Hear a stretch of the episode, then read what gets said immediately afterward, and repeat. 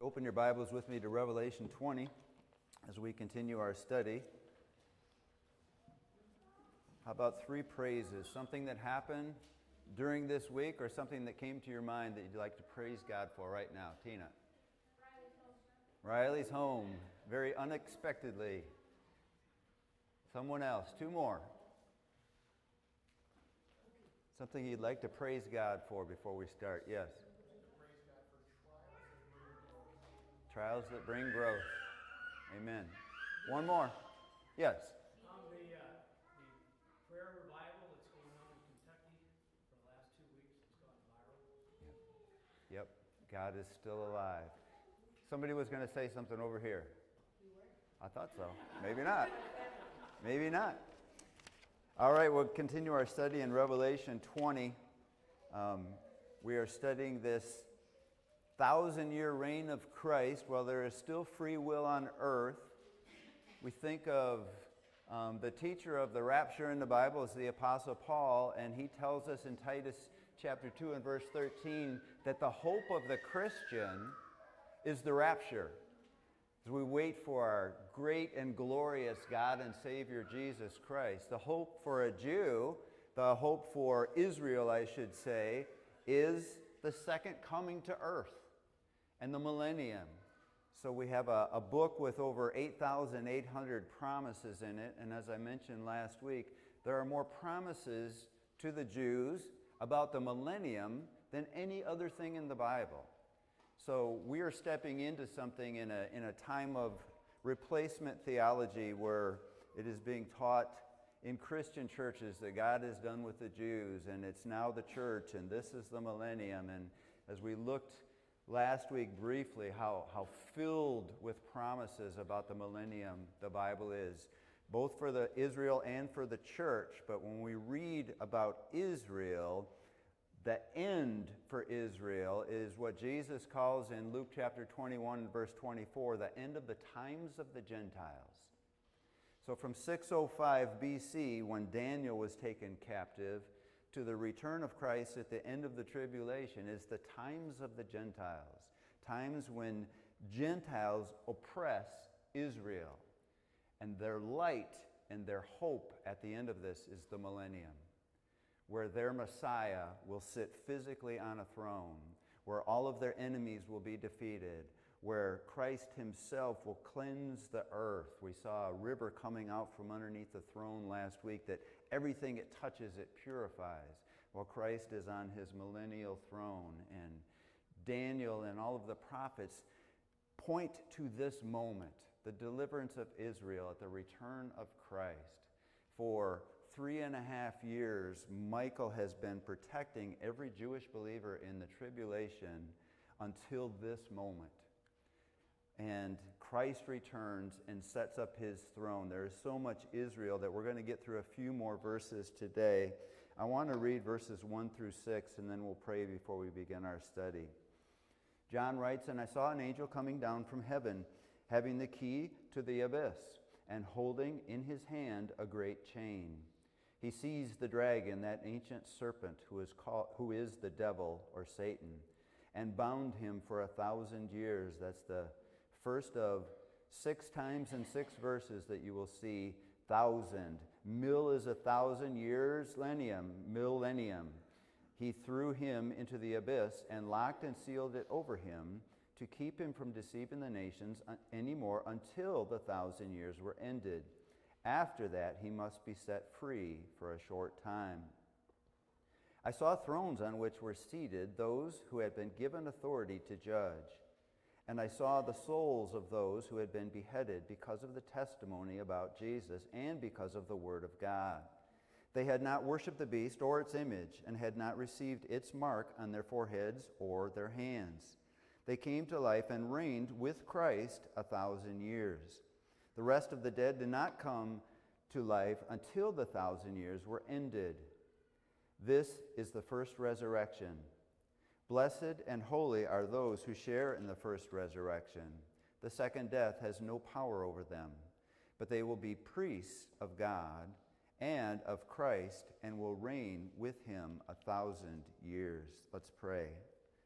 Heavenly Father, as we anticipate not only heaven, um, the, the glorious hope for us in this room who have made Christ Lord is the rapture. We will be with him wherever he goes from that moment on.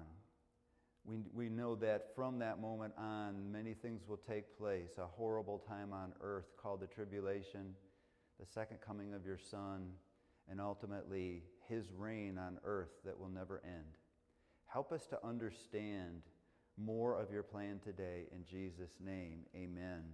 So we won't stay here very long, but you look at some of the things before we move on, is that he explains effectively in verses 4 through 6 that we will look into it more next week, but every person from every age that has made Christ Lord from Adam through the millennium into the millennium will be priests of God, as we had heard Leo read this morning. He has made us a kingdom of priests. So we think of those terms prophet as someone who represents God to humans. A priest is someone who represents humans to God. And because Christ is the great high priest and has risen from the dead, allowing us to raise from the dead, we have become a kingdom of priests. We now don't have to go to a temple to meet God. We can meet him directly through his mediator, Jesus Christ. Therefore, we are representing ourselves before God. So, Peter calls us a kingdom of priests. And we see here that blessed are those who are holy and take part in the first resurrection. Romans 6 5, Paul says, If we have taken part in a death like his, we will certainly also have a resurrection like his. So, the promise of the resurrection that Adam knew about, that Abraham clearly knew about, and Moses knew about, we have that promise. And if we die to sin, if we take part in a death like his, crucified with Christ, no longer living, but living by faith in the Son of God, that death brings the promise that the second death will not be ours. So the great white throne will be every human being from Cain through the millennium that doesn't follow Christ, and they will experience a second death, which will be their eternal assignment to hell. Turn to Re- Revelation 1. As we look at this priesthood, before we go to really the story of God through the, the Bible and the promises that come to this millennium, Revelation 1 Verse 3 there are seven Beatitudes in Revelation, just like they are in the Gospels, and here's the first one Blessed is the one who reads aloud the words of this prophecy, and blessed are those who hear it and take to heart what is written in it, because the time is near. John to the seven churches in the province of Asia. So, this is prophecies that go from Genesis through the Bible, but the letters are addressed to churches. Grace and peace to you from him who is, and who was, and who is to come, and from the seven spirits before his throne, and from Jesus Christ, who is the faithful witness, the firstborn from the dead, and the ruler of the kings of the earth. To him who loves us and has freed us from our sins by his blood, and has made us to be, just as Peter said, a kingdom of priests to serve his God and Father. To him be glory and power forever and ever. Amen. Look, he is coming with the clouds, and every eye will see him, even those who pierced him. We'll see that later in Zechariah. He's talking about the Jews there. And all peoples on earth will mourn because of him. So shall it be. Amen. I am the Alpha and the Omega, says the Lord God, who is and who was and who is to come. Turn in your Bibles, first of all, to Romans chapter 11 before we go back to Abraham. So, Paul defines what is called in the Bible Paul's gospel. The final revelation of God relating to relationship with Him is penned by the Apostle Paul as Christ is speaking through him. So we have this, this book that has the reality that whatever God reveals to you, you must say yes to. So for a long period of time, there's no Bible, there's no um, written word of God to obey. There is creation.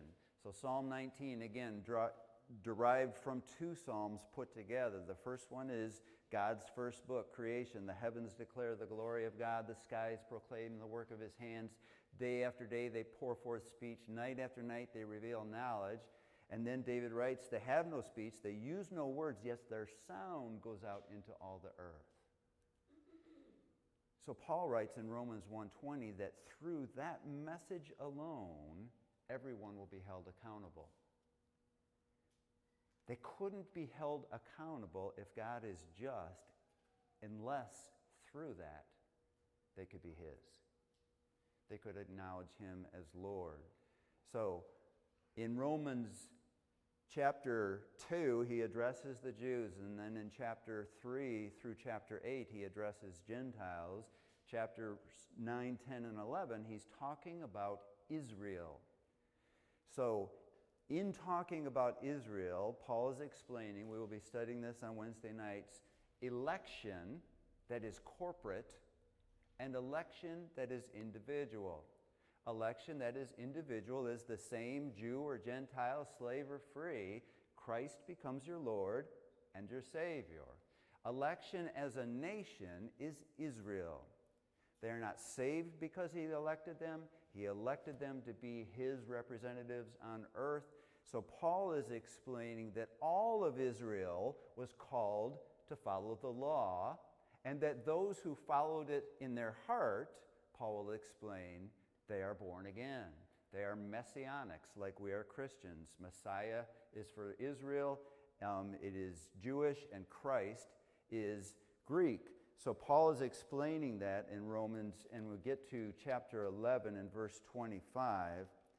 He is explaining what happened in Isaiah 6 that Isaiah explains the hardening that is on Israel because they would reject him when he would come. So in verse 25, Paul says, writing to Gentiles, speaking about Israel, I do not want you to be ignorant of this mystery, brothers and sisters, so that you may not be conceited. Israel has experienced a hardening in part until the full number of Gentiles has come in, meaning the rapture. At the rapture, Paul will explain to us that the hardening will be taken off of Israel. They will now be reading Matthew, Mark, Luke, and John, knowing he was the Messiah, understanding that he was the Messiah. And Paul is saying, I want you to understand they've been hardened in part, meaning two things. Number one, a Jew can be saved today.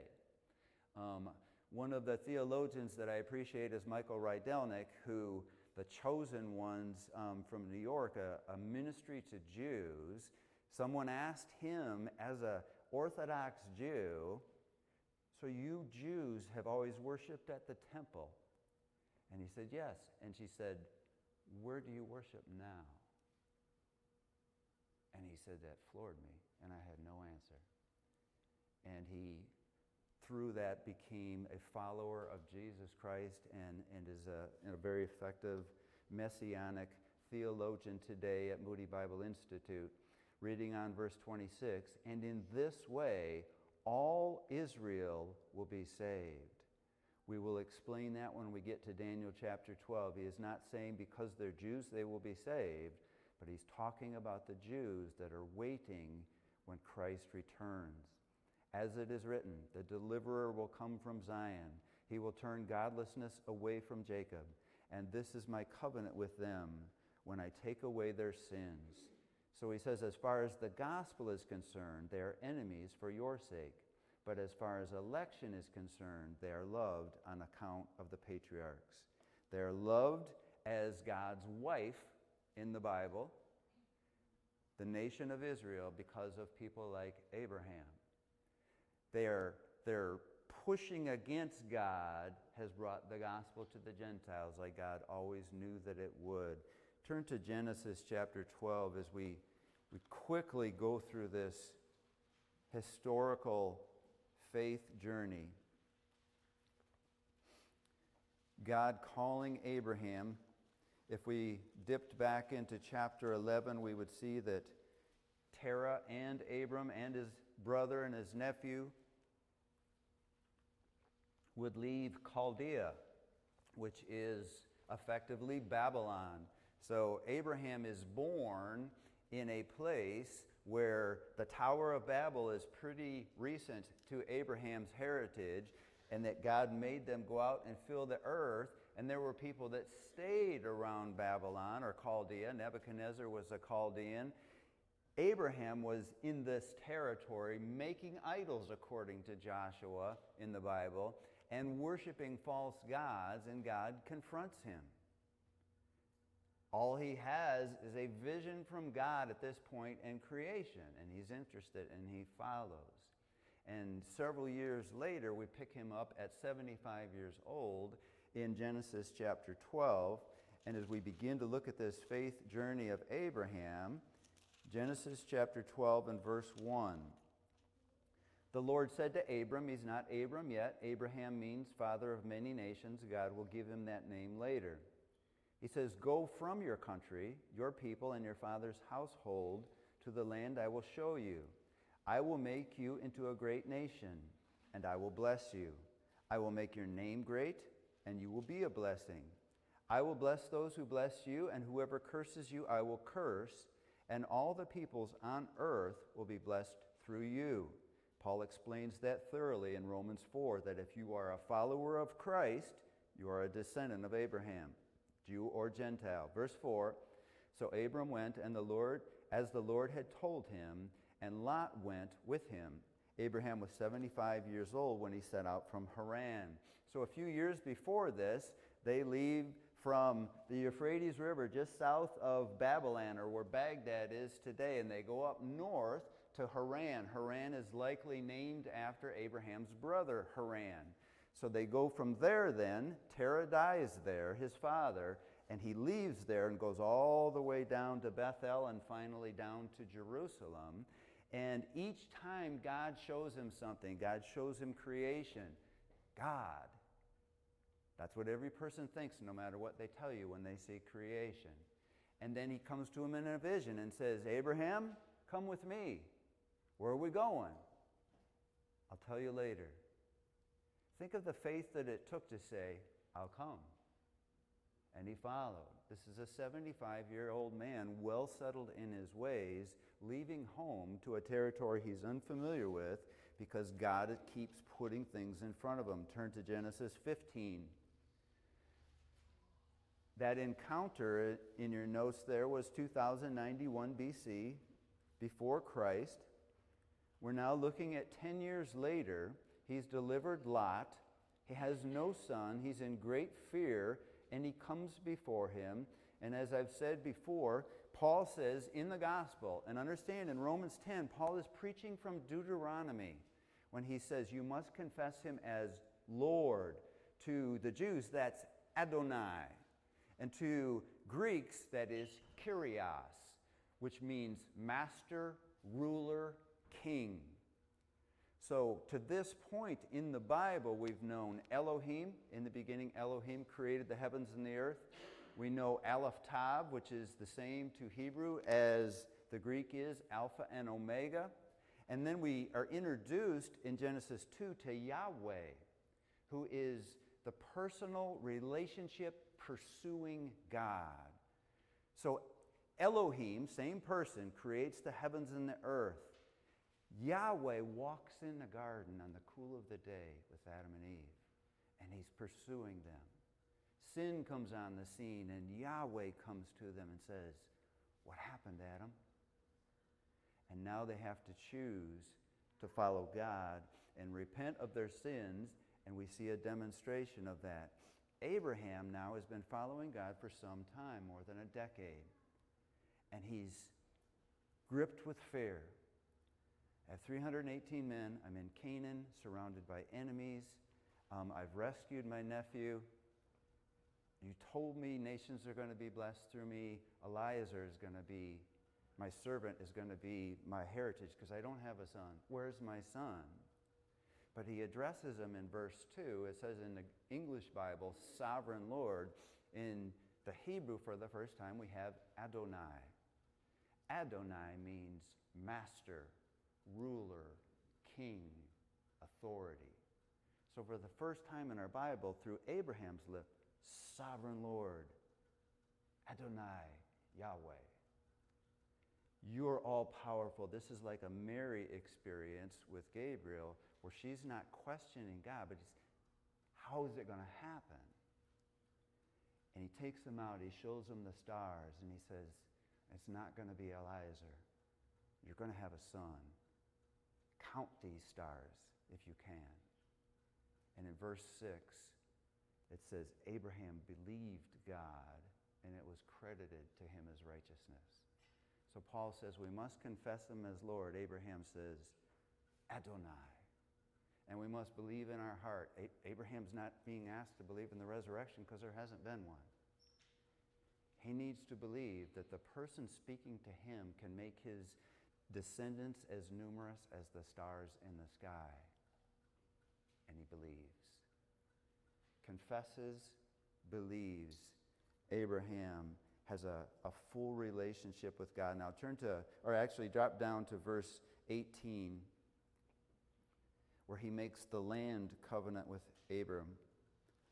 On that day, the Lord made a covenant with Abram and said, To your descendants, I give this land from the Wadi of Egypt to the great river Euphrates. So, this covenant is made in 2081 BC, where more than 4,000 years beyond that, and this has never happened. They got tired of conquering. They didn't possess all of this land from the Wadi of Egypt to the Euphrates but the promise still remains, Paul says in Hebrews 4. And they will possess that in the millennium. Turn to Genesis 22.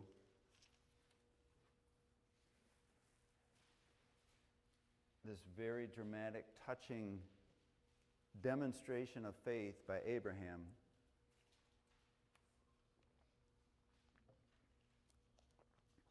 Where God in Abraham's growth now, trusting in Adonai. Whatever I do will ha- say will happen. Whatever I say to do, do it. Abraham has grown to the place here where, Lord, whatever you tell me, I'll do it, which is where he wants to position us. He says, Okay, here's what I want you to do. I want you to go to Mount Moriah, which is where Solomon would build the temple, it's where Jesus would reside, and it's where Jesus will return in the millennium. And I want you to sacrifice your son, your only son.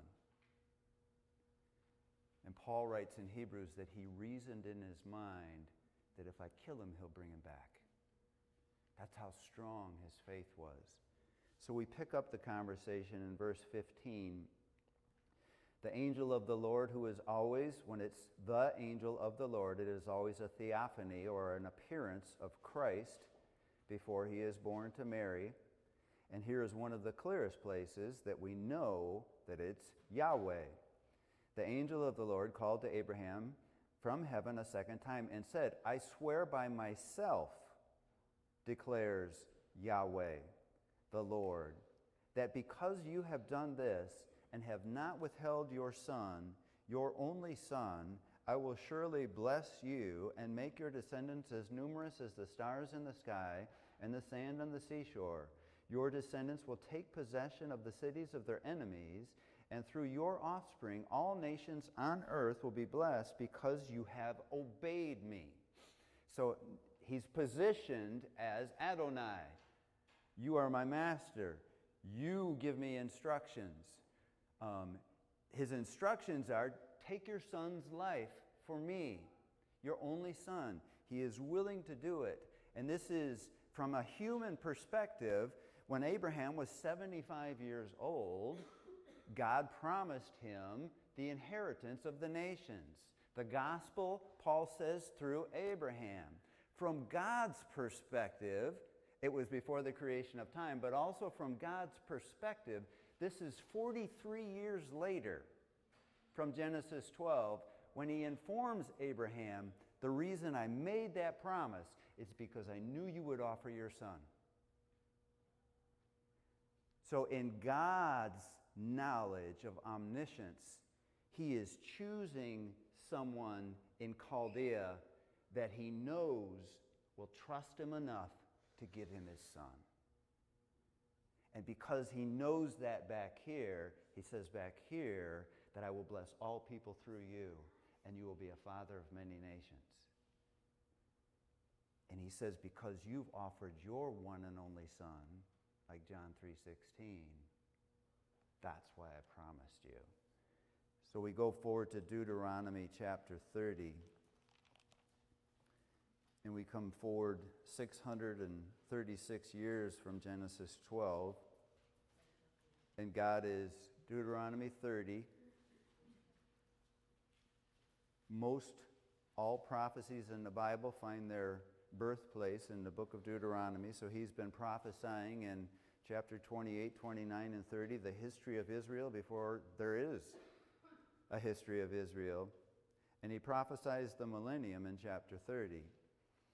Verse 1 When all these blessings and curses I have set before you come on you, and you take them to heart wherever the Lord your God disperses you among the nations, and when you and your children return to the Lord your God and obey him, like Abraham did, with all your heart and with all your soul, according to everything I command you today, Matthew 28 20, then the Lord your God will restore your fortunes and have compassion on you and gather you again from, from all the nations where he has scattered you. So he is prophesying hundreds of years before they disobey, hundreds of years before they have a nation and a king on a throne named Saul, that what's going to happen is you're going to go there, you're going to demand a king. Samuel, it's not you they're rejecting that they want a king. Christ says, it's me they're rejecting.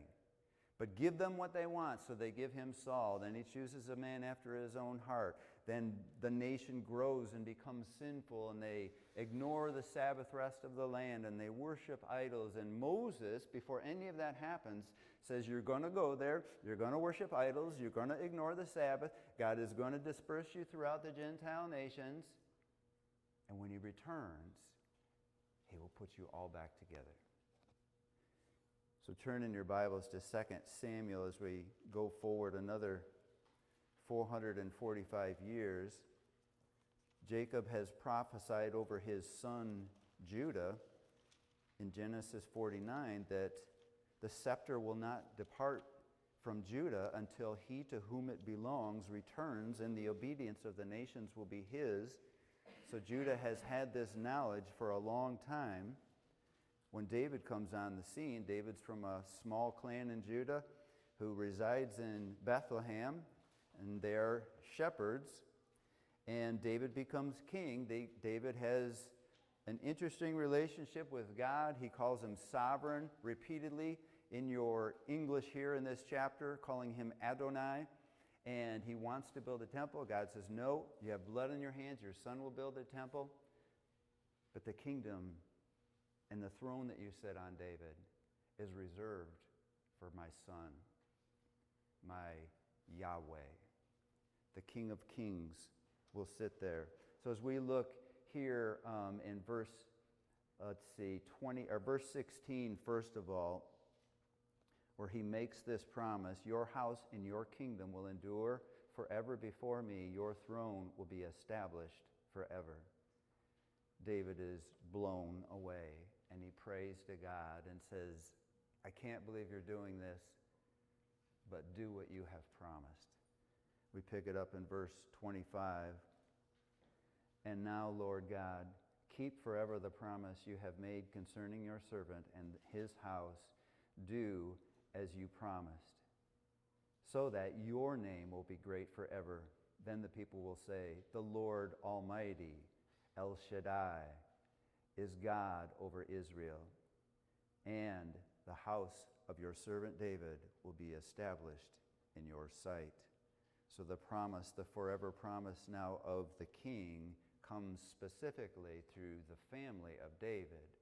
And it is, it is the one that Judah has reserved the scepter for, and Christ will come and sit on David's throne one day. Turn to Daniel chapter 2 as we leap forward another 450 years. Daniel is a, the prophet of kingdoms.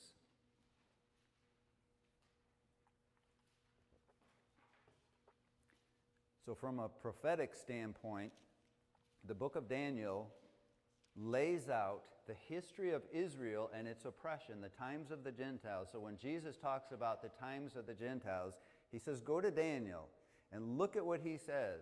So, Daniel is giving us history from 605 BC to the end of the tribulation when Christ comes to sit on his throne. And what's interesting is he's kind of the Apostle Paul of the Old Testament because God is done working through Israel at this point. So the first prophecy of the end when Christ returns is given to a Gentile king named Nebuchadnezzar, who happens to be from the same place Abraham is from. And God uses him to take down Judah because of their sin. We pick it up in verse 44 in the interpretation of this dream. In the time of those kings that we see in Revelation 13 and Revelation 17, the God of heaven will set up a kingdom that will never be destroyed, nor will it be left to another people. It will crush all those kings. Psalm 2, Psalm 72, Psalm 110. It will crush all those kingdoms and bring them to an end, but it itself will endure forever. This is the meaning of the vision of the rock cut out of the mountain. The rock in the Bible is always a picture of Christ, but not by human hands. A rock that broke the iron, the bronze, the clay, the silver, and the gold to pieces. All the pictures of this vision of different Gentile nations. So turn to Daniel 7. We're moving quickly through this. Daniel essentially gets the same vision, but with more detail. So, so much of Daniel 7, the, the grand central station, if you will, of prophecy in the Bible, Daniel 7, we see Revelation 4 and 5, we see much of the book of Revelation in this one chapter.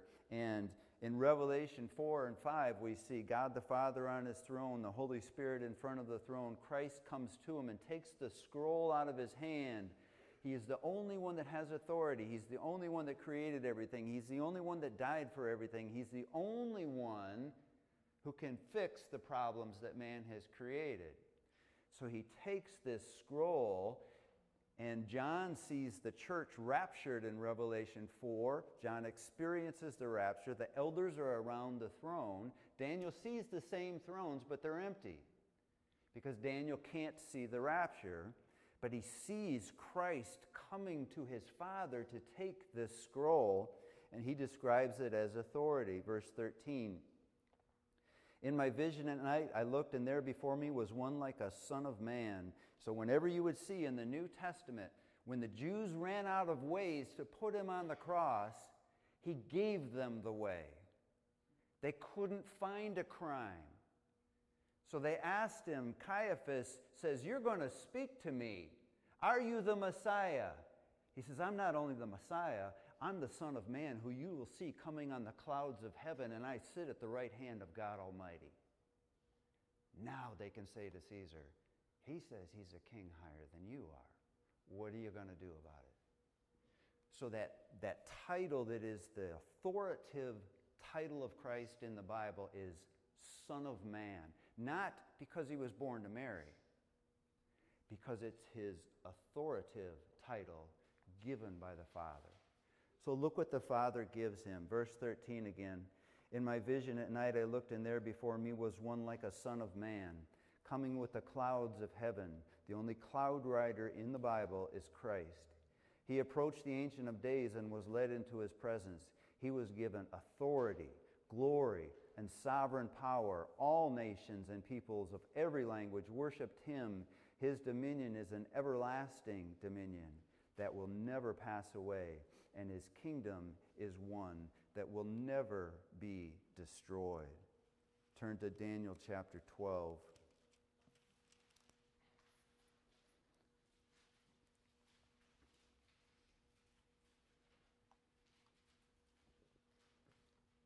what Jeremiah calls the time of Jacob's trouble, what most of Revelation and most of prophecy relating to wrath is the second half of the tribulation. Three and a half years where Satan is going to lose a war in heaven to Michael. He's going to come down to earth to kill every Jew, every Christian, and every person who, who won't receive the mark. The Antichrist is going to be possessed by him. And the false prophet, a preacher, will rise up giving a false testimony, and it will be the worst time in the history of the earth. So Jesus in Matthew 24 21 quotes Daniel 12 1. At that time, Michael, the great prince who protects your people, will arise. And here's what Jesus quotes There will be a time of distress such as has not happened from the beginning of the nations until then. But at that time, this is an important verse, everyone whose name is found written in the book will be delivered. So Daniel is told repeatedly, This is prophecy, Daniel, of everything that's going to happen relating to your people and the city of Jerusalem. So we read in, um, we already read in Romans chapter 11, verse 29, all Israel will be saved. By the time Jesus comes back to earth, there will be two kinds of Jews dead ones who are either martyrs because they followed Christ or wearing the mark of the beast. And the other category will be Jews that have been supernaturally protected by Michael for three and a half years. And he's going to come to them when he comes on the clouds. So, this is very important, second half of verse 1. But at that time, your people, Daniel, Daniel's a Jew. In fact, he's a Jew by truth He's from the tribe of Judah, just like Jesus. Everyone whose name is found written in the book will be delivered. Multitudes will sleep in the dust of the earth, will awake. This goes all the way back to Adam. Some to everlasting life. Difference between everlasting and eternal. Eternal is both directions without end. Everlasting is from that moment with no end. Others to shame and everlasting contempt. He's talking about the white throne, which we will look at next week. Verse 3 Those who are wise will shine like the brightness of the heavens, and those who lead many to righteousness like the stars forever and ever. Old Testament and New. Revelation 19:8 it's made very clear that how you served when you had free will will be your testimony forever in heaven. Verse 4 but you, Daniel, roll up and seal the words of this scroll until the time of the end. The end is the times of the Gentiles. Luke 21 24. Many will go here and there and increase knowledge. Then I, Daniel, looked, and there before me stood two others. And I want to understand who is speaking here. So go back to chapter 10. Daniel has been he has the longest prophecy ministry in the Bible, which is 70 years. He's in that 70th year, which coincides with the 70 years that the Jews didn't obey the Sabbath. So in his 70th year, 536 BC, Revelation, or excuse me, Daniel 10, 11, and 12 is all one vision at the end of Daniel's ministry. So we see in verse 1, in the third year of Cyrus, king of Persia, you can look in historical secular records or in the Bible. That's 536 BC. Who was, let me read that again. In the third year of Cyrus, king of Persia, which is the one God uses to rebuild the temple in Jerusalem, a revelation was given to Daniel who is called Belteshazzar. Bel is a name for a satanic god. Daniel is a name for Yahweh. El at the end of his name. He was named after God. Reading on. Its message was true and it concerned a great war. The understanding of the message came to him in a vision. At that time, I, Daniel, mourned for three weeks. I ate no choice food, no meat or wine touched my lips, and I used no lotions at all until the three weeks were over. On the 24th day of the first month, getting very specific here, as I was standing on the bank of the great river, the Tigris, I looked up, and there before me was a man dressed in linen. This is almost exactly like John's vision of Christ in Revelation 1. I looked up, and there before me was a man dressed in linen, with a belt of fine gold from Uphaz around his waist. His body was like topaz, his face like lightning, his eyes like flaming torches, his arms and legs like the gleam of burnished bronze, and a voice like the sound of the multitude. This is a theophany of Christ coming to Daniel, and he is giving him this message from that moment to the return of Christ. So when we go to, back to Daniel chapter 12,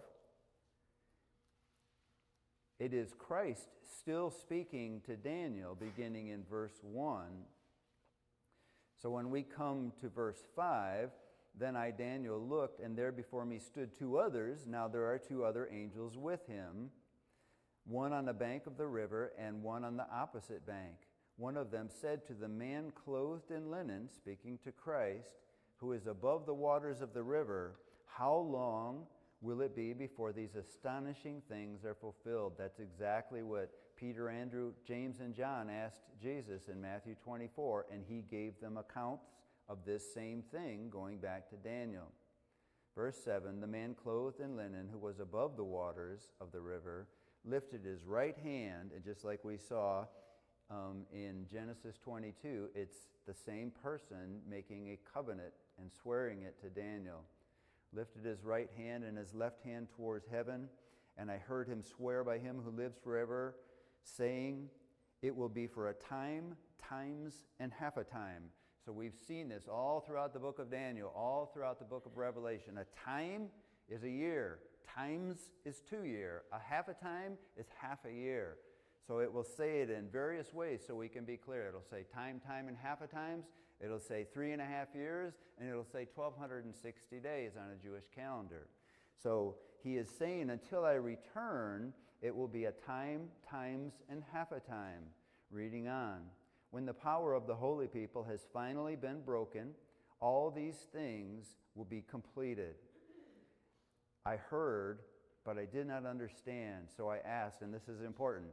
Who does he ask? He's speaking to this person in linen, and he says, My Adonai, my Lord, what will, be the, what will the outcome of this be? He replied, Go your way, Daniel, because the words are rolled up and sealed until the time of the end.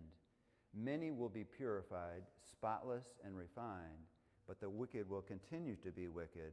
As we've been studying in Revelation, they're still cursing him right up to his return.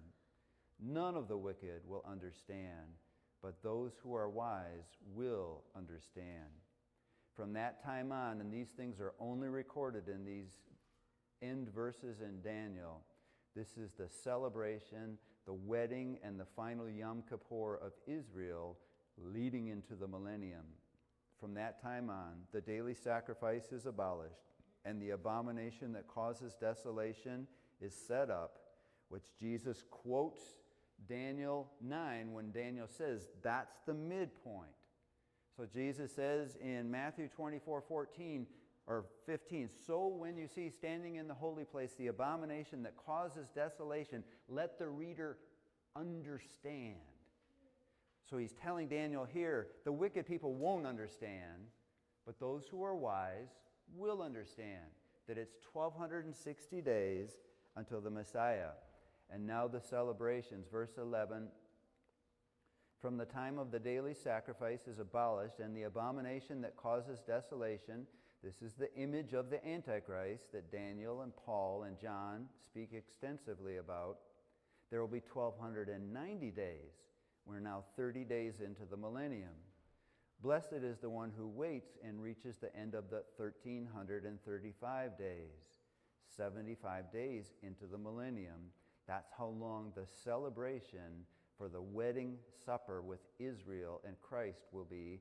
And Ezekiel tells us we will participate in that after we've already had our wedding with Christ.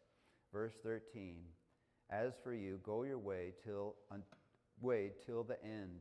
You will rest, and then at the end of the days, you will rise to receive your allotted inheritance. Turn to Ezekiel, actually back a book to chapter 20. Ezekiel 20,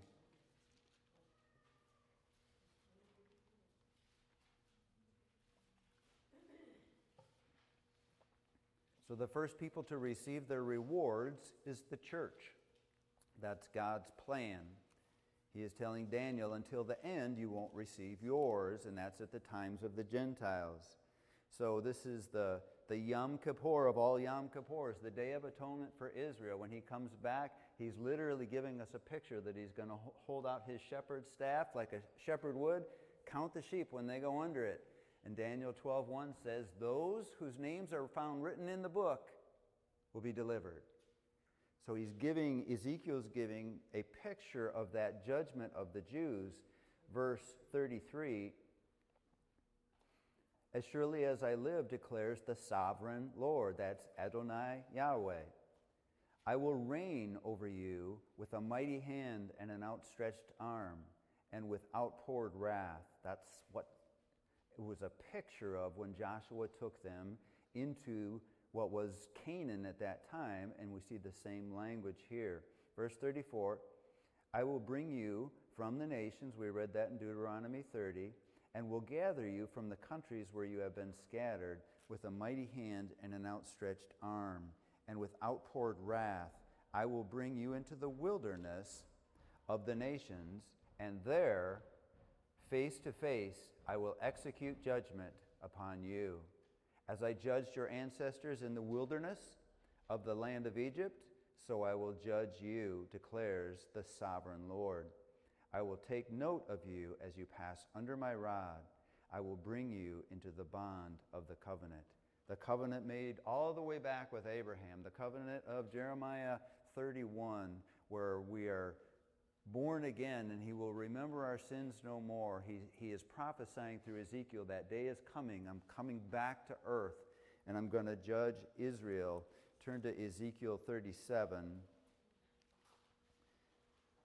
So much of Ezekiel is written about this return and this Jewish regathering. So you have the valley of the dry bones. It's literally Ezekiel has a vision and he walks into a valley and there's bones laying everywhere. And, and God puts flesh on them and he gives them life. He breathes into them with his spirit and they stand on their feet. And it's a picture of broken Israel coming back to life. So to understand and appreciate how long they've been waiting. A, a, messianic Jew today, a Christ follower who's a Jew. The third king over all Israel was Solomon. He reigned from 970 BC to 930 BC. Moses, in the book of Numbers, said, okay, if you're going to have a king, here's four rules. Don't go back to Egypt for horses. Don't accumulate lots of gold and silver. Don't have many wives. Solomon breaks them all. So in 930 BC, his son Rehoboam gets on the throne over all Israel and says, I'm going to be, I'm going to be harder on you than Solomon was. And the nation is ripped in two. So since 930 BC, 3,000 years ago, Israel has not been a nation that includes the 12 tribes of Israel. So when we read in Deuteronomy, I'm going to I'm going to go throughout the earth and I'm going to bring you all back. We have to appreciate what that is. Jews that are walking around Illinois are going to be brought back if they follow Christ or if they come to know Christ in the tribulation. So 930 BC, they were ripped in two, two southern tribes, Judah and Benjamin, which Christ would come through, and 10 northern tribes that have been exiled since then. They were separated. There are good kings and bad kings in Judah. There are no good kings in Israel. So in 722 BC, God takes Assyria and he takes captive the northern 10 tribes. And since 722 BC, none of them have even lived in the land of Israel. That's a long time. So they are ripped away from Israel. Sennacherib and Shalmaneser and these Assyrian kings forced them to intermarry with Gentiles. Once they're intermarried with Gentiles, they're called Samaritans. Jews hate Samaritans more than they do Gentiles. And that's why the woman at the well is such a touching story. And that's why Luke 10, the Good Samaritan, is such, a, such an anti racism picture that he paints. That this Samaritan person helps when the religious people walk by. So, since 722 BC, there have been none of the ten tribes. Since 605 BC, when Daniel was taken, they've never really occupied Israel the way they did before then. Their last good king was Josiah. So as we read this, it doesn't mean as much seemingly to us, but what we will be participating in this. Verse 13 Then you, my people, will know that I am the Lord when I open your graves and bring you up from them. I will put my spirit in you, and you will live, and I will settle you in your own land. Then you will know that I, the Lord, have spoken, and I have done it, declares the Lord. Drop down to verse 22. I will make them one nation, talking about Israel, the northern kingdom, and Judah, the southern kingdom, in the land, on the mountains of Israel. There will be one king over them, and they will never again be two nations or divided into two kingdoms. They will never they will no longer defile themselves with their idols and their vile images or with any of their offenses, for I will save them from all their sinful backsliding, and I will cleanse them. They will be my people, and I will be their God. My servant David, and Ezekiel talks of great lengths. I don't understand exactly how, but David is going to be brought back to life, and he's going to be their prince and their shepherd. My servant David will be king over them, and they will all have one shepherd. They will follow my laws and be careful to keep my decrees. They will live in the land I gave to my servant Jacob, the land where your ancestors lived. They and their children and their children's children will live there forever. And David, my servant, will be their prince forever. I will make a covenant of peace with them it will be an everlasting covenant from that moment on. I will establish them and increase their numbers and will put my sanctuary among them forever. My dwelling place will be with them. I will be their God, and they will be my people. Then the nations will know that I, the Lord, make Israel holy when my sanctuary among them is among them forever. Turn to Zechariah right before Matthew and Malachi, back to Zechariah, the messianic prophet of the Bible, is talking about when the Jews, waiting for him, see his return.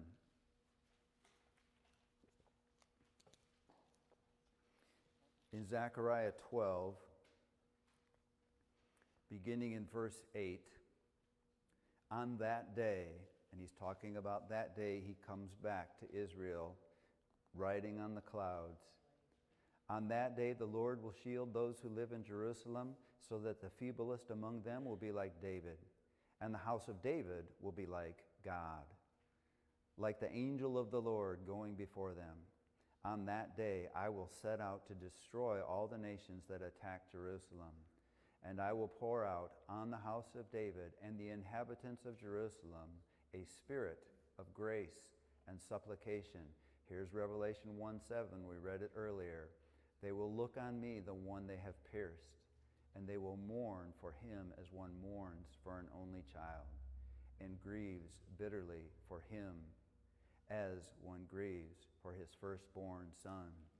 So, if we do kind of a recap of what has happened from that midpoint of the tribulation, Jesus says it will be the time of greatest distress that there has ever been.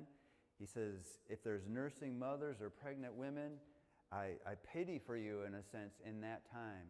He says to his disciples, When you see the abomination that causes desolation set up in the temple, spoken of through the prophet Daniel, get out of Jerusalem. Because every Jew in Jerusalem will now be killed. And every Christ follower is going to be hunted. So at that same time in Revelation 12, Michael, the most powerful angel, has war in heaven with Satan and all the demons who still have access to heaven Michael wins. Satan is cast down. Woe to the earth, the Revelation says, because he has been cast down to you. And he is hunting Jews, and he is hunting Christians, and he is hunting Westerners, and he is hunting everyone who doesn't have the mark. As they go to the wilderness, Zacharias says that two thirds of them will die on the way there. But these are all believers. They're all people who are reading Matthew 24 and they're reading Revelation 12 and they see the image and they flee to the wilderness. And Michael, Daniel teaches us, will come there to meet them and Satan cannot touch them for three or for three and a half years. These Jews are in this safety haven of the wilderness, surrounded by the power of God and Michael, and they're thinking for three and a half years about their ancestors putting Christ on the cross. And they know when he's coming back. They know the day and Christ comes in the clouds, and the Jews are gathered in this place, and they're weeping like one weeps for a lost only son, Zechariah says. This wilderness is being drenched with tears. It's our Messiah. It's our Messiah. Our ancestors put him on the cross, and we're here to claim him as king and we can't really grasp gen- as Gentiles what that will be like. A couple verses in your notes there. Jesus says to the Samaritan woman at the well, which is actually a plot given to Joseph, You Samaritans worship what you do not know. We worship what we do know, for salvation is from the Jews. All throughout the New Testament, you would see Paul taking up collections at churches and leaving with them. He's taking all of those collections back to Jerusalem. And when he gets there, he gives it to impoverished, persecuted Jews. And he is explaining in Romans 15 27 in your notes there that that needs to be done. For Macedonia and Achaia were pleased to make a contribution for the poor among the Lord's people in Jerusalem. They were pleased to do it, and indeed they owe it to them for if the Gentiles have shared in the Jews' spiritual blessings, they owe it to the Jews to share with them in their material blessings. And I'm convicted more, and I think as a church we should be doing more. We're to be helping impoverished Jews. Turn to Matthew 25 and see how important that is to Jesus. So I supported one. I would just broadcast to you the Fellowship of Jews and um, Christians. I stopped supporting because they do not believe that Jesus is the Messiah. They don't want anything to do with the church, but there are organizations like the Chosen Ones who are messianic Jews reaching and helping Jews, and all of the money that you would give there would go directly to impoverished Jews. So in Matthew 24 and 25, which is the Olivet Discourse, is where Jesus is teaching everything I've been teaching today to Peter, Andrew, James, and John right before he goes to the cross. And in Matthew chapter 25, he gives parables of Yom Kippur, of what I will judge you by. And so we have a parable of the Jews, two of them. We'll just read the first one. We have, we have heard over and over again today I will put my spirit in you. The, the physical picture to a Jew of the Holy Spirit is oil. Verse 1 At that time, the kingdom of heaven will be like ten virgins. This is describing this elaborate banquet coming. Who took their lamps, the lamps is like a picture of our soul, and the oil is like a picture of the Holy Spirit, and went in and went out to meet the bridegroom, meaning Christ. Five of them were foolish, and five were wise. The foolish ones took their lamps and did not take any oil with them.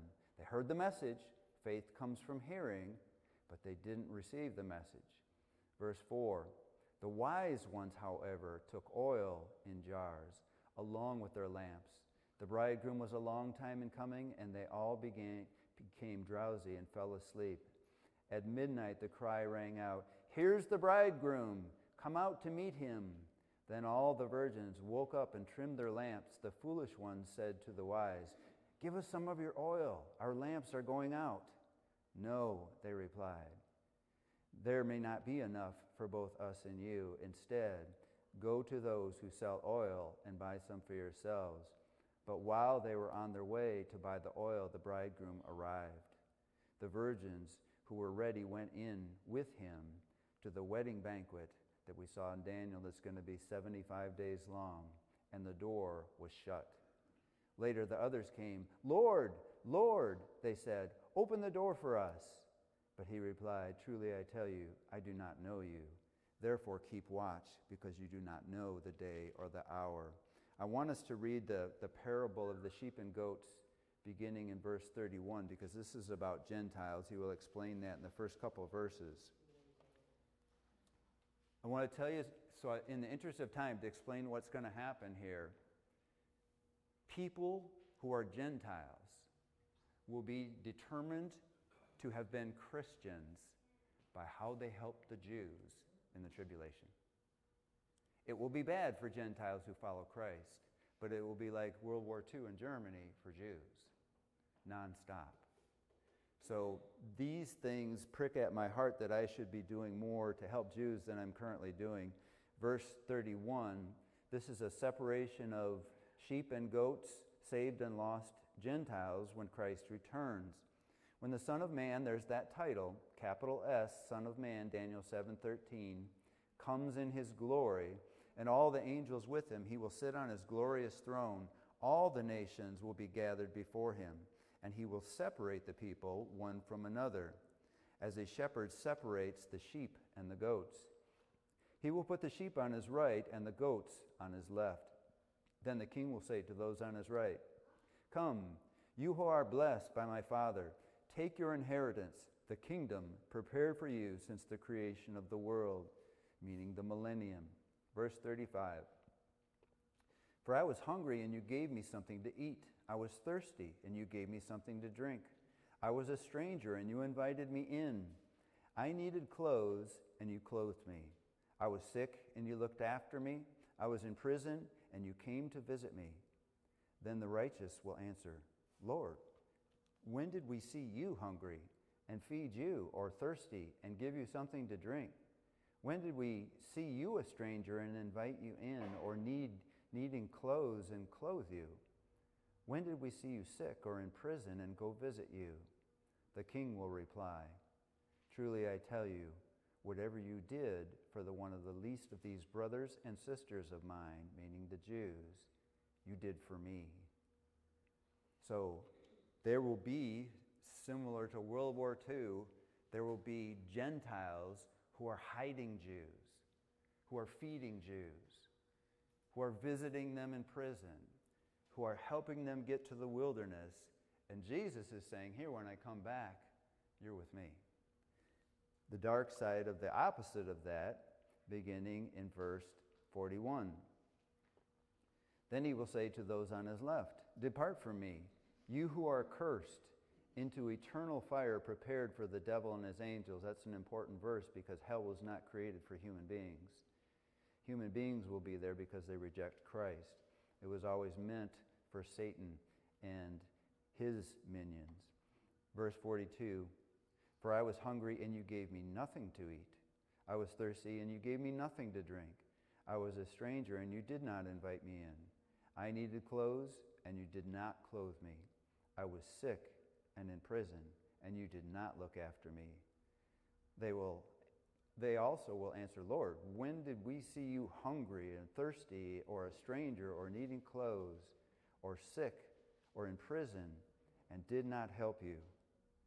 He will reply, Truly I tell you, whatever you did not do for the least of these, you did not do for me then they will go away to eternal punishment, but the righteous to eternal life. So,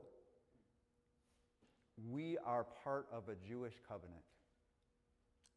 The covenant that is repeated over and over again in the New Testament that, that um, I will forgive their sins and remember them no more. I will be their God and they will be my people. Jesus says, Salvation is of the Jews. So I'm not a Jewish born person. But my salvation is a Jewish blessing that came through a Jewish Messiah from a Jewish nation. When we are finally in heaven beyond the millennium, there will be 12 gates around Jerusalem to enter, and each one of them will have one of the tribes written over the top of it. And then the foundations of these walls of this immense, incredible city, the New Jerusalem, will have 12 foundations, and each foundation will have the name of a Jewish apostle. And we will enter that city. When we get into the millennium and they're doing sacrifices that Moses did in honor of the king who is now present, we will be doing them too. We will have a, a clear heart and a clear conscience and a clear connection to the Jews Paul says in Romans 15 27 that we owe it to the Jews to help them if they're in trouble. Jesus is saying in Matthew 25, if you don't help them, that's evidence enough for me in the tribulation.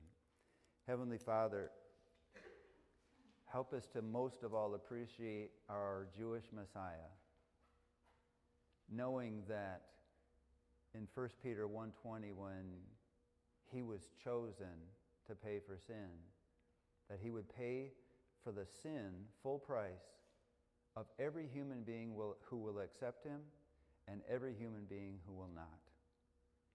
Help us, Lord, as we read in Revelation 1 3, to take this to heart because the King is coming. And as Jesus told us, it will be too late when he's here. Help us to share the message of the cross effectively in Jesus' name. Amen.